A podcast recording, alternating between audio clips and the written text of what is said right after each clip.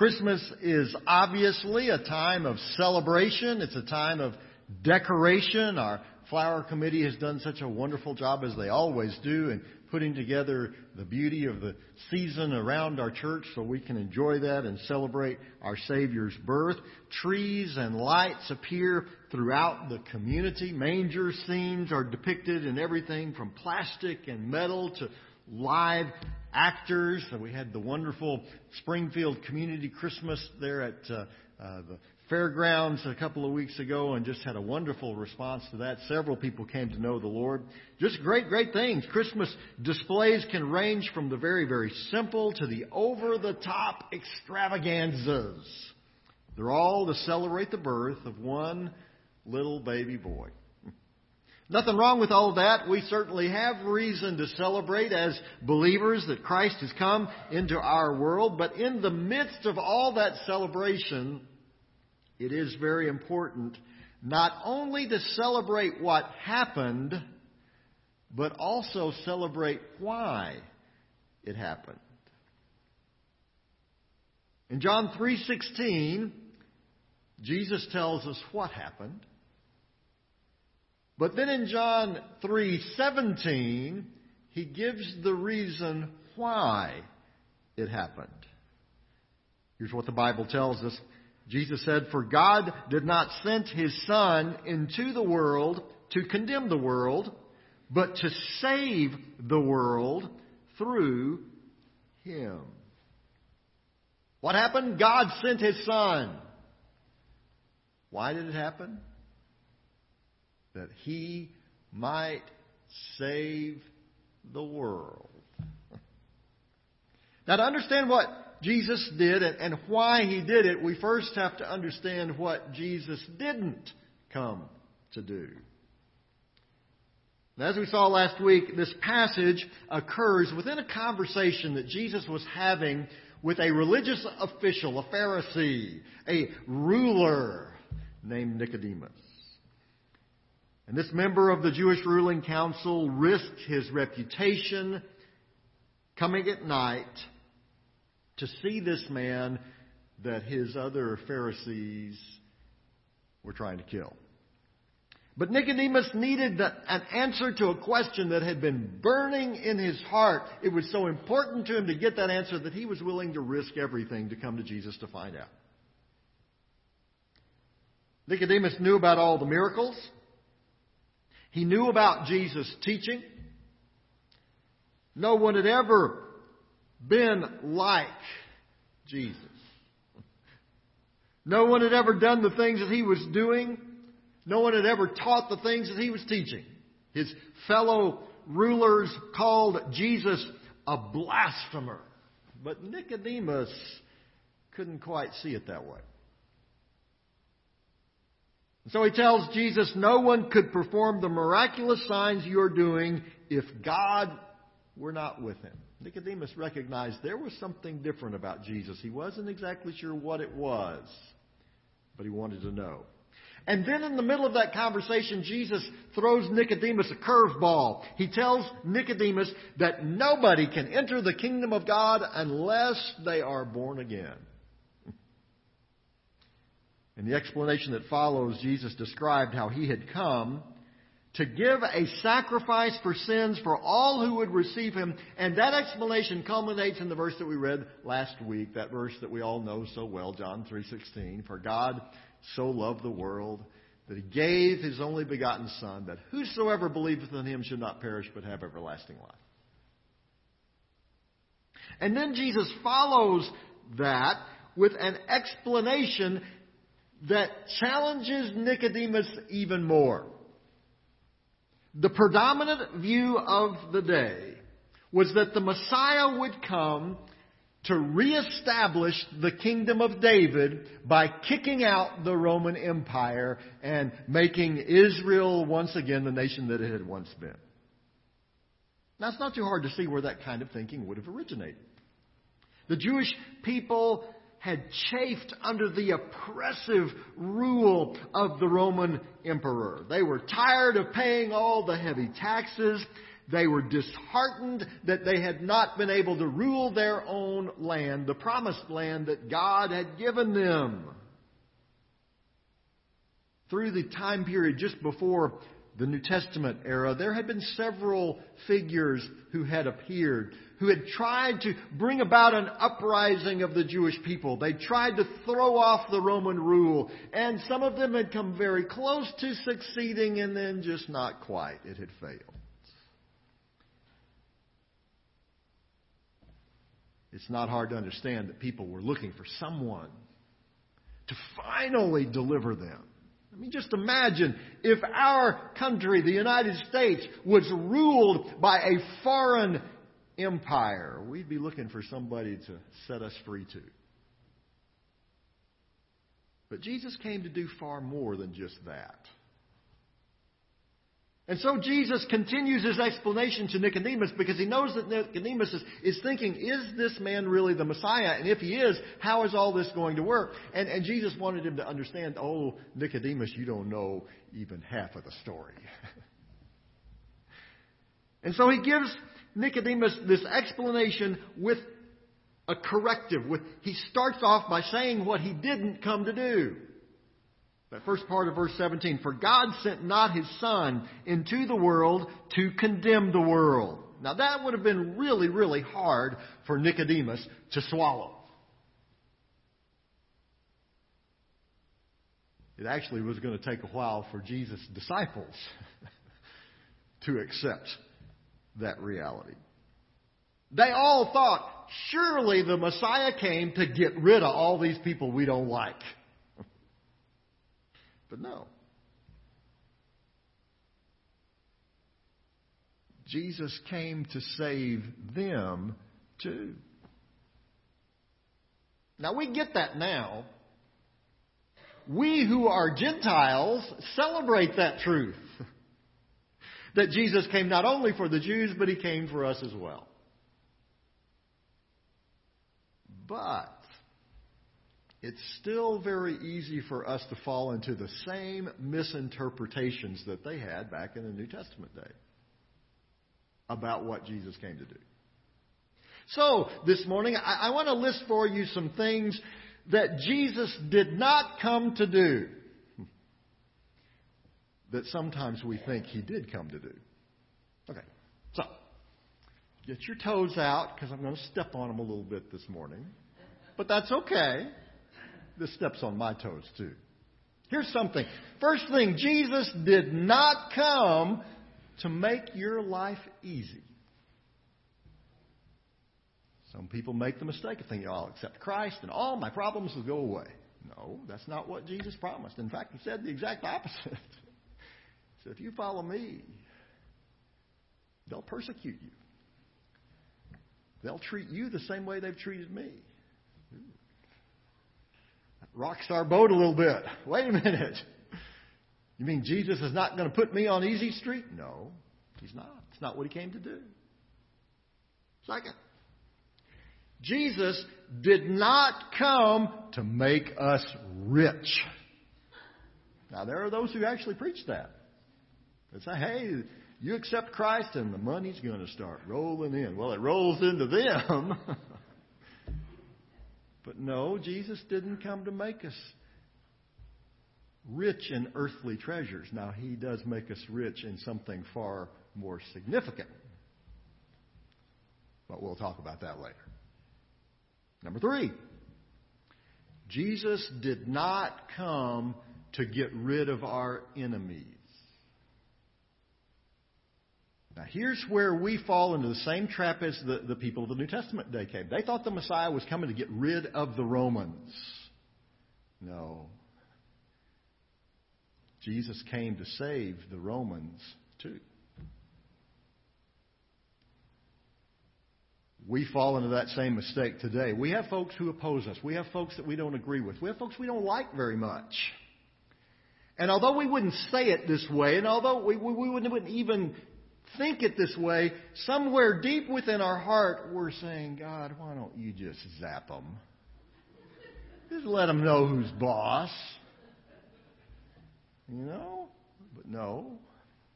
Jesus came to save them too. Okay. Here, here, comes. Get ready. Let your toes wiggle a little bit.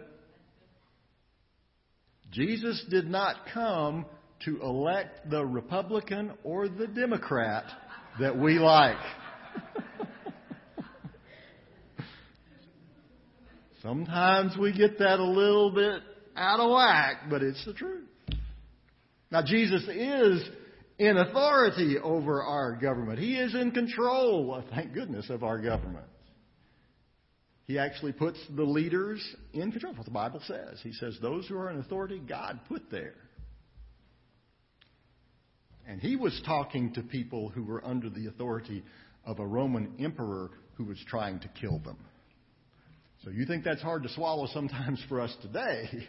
That was really hard to swallow when Paul wrote it to people who absolutely hated the emperor that was ruling them.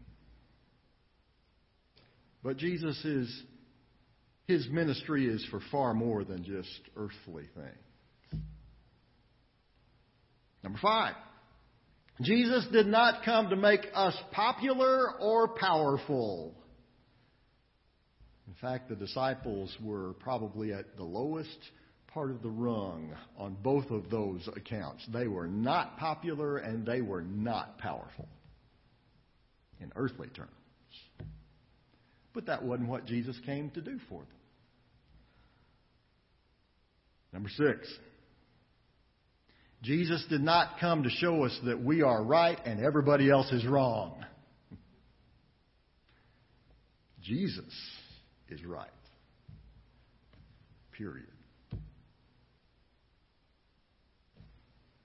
You could go on and on with that list about a lot of things that we sometimes mistake when we think that Jesus came to do, and that's really not what he came to do. What did Jesus come to do? Well, so many would settle for a Messiah who would just condemn everybody else but them. but there's a real problem with that when you think about it.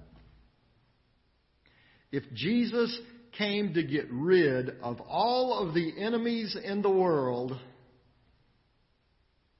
he'd get rid of us too.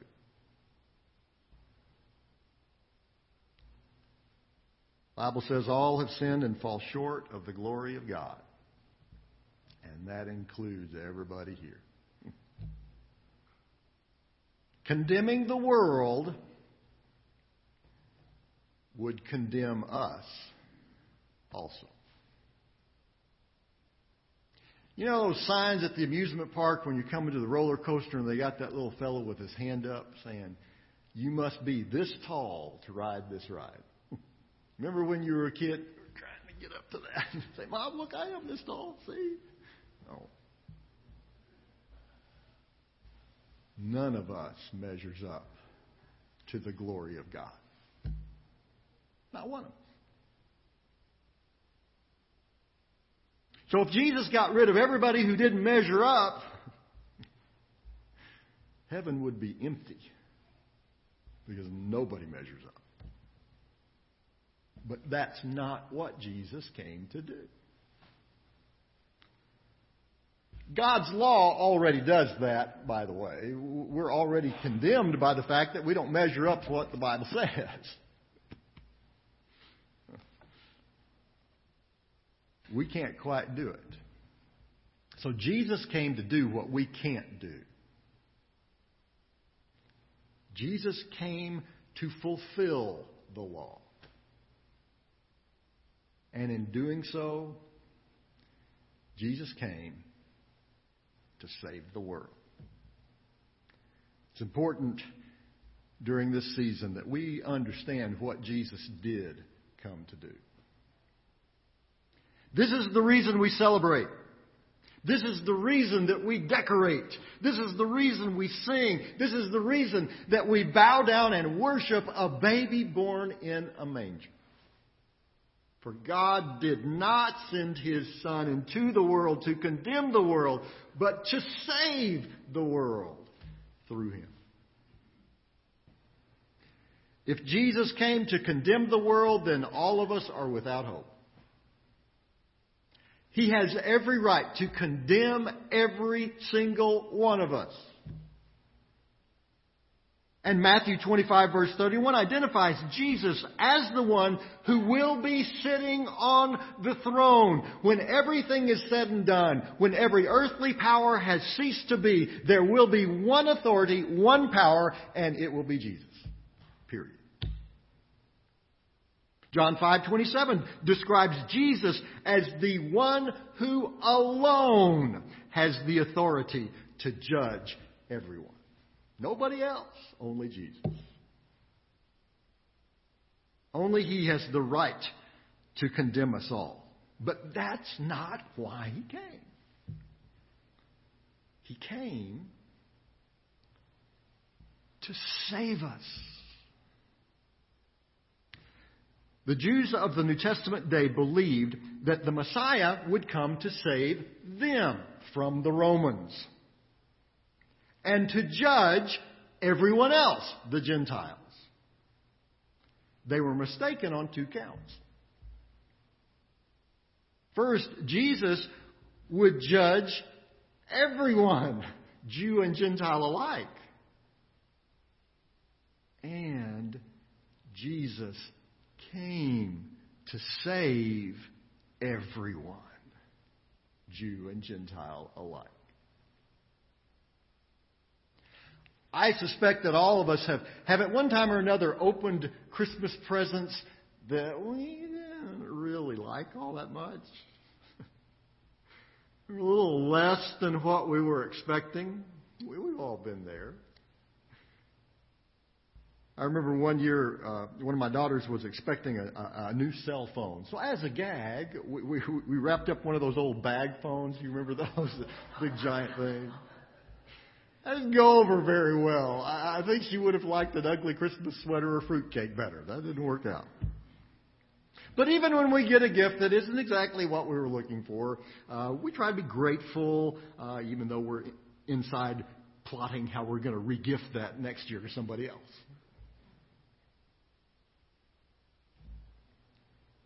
Most of us have been down that road, but, but that's offset by those times that we receive a gift that's just way more than we were ever expecting. That ring that's hidden inside an old sock, or, or the car keys inside some fuzzy bedroom slippers. Or my personal favorite, when my dad hid some diamonds and rubies that my mom had been wanting in a dishwasher that she hadn't been wanting. Good save, Dad. It was going to take some time for Nicodemus and, and even for the disciples to fully understand what Jesus was describing in John 3:17. Because what he says in John 3:17 was way more than anybody had been expecting the Messiah to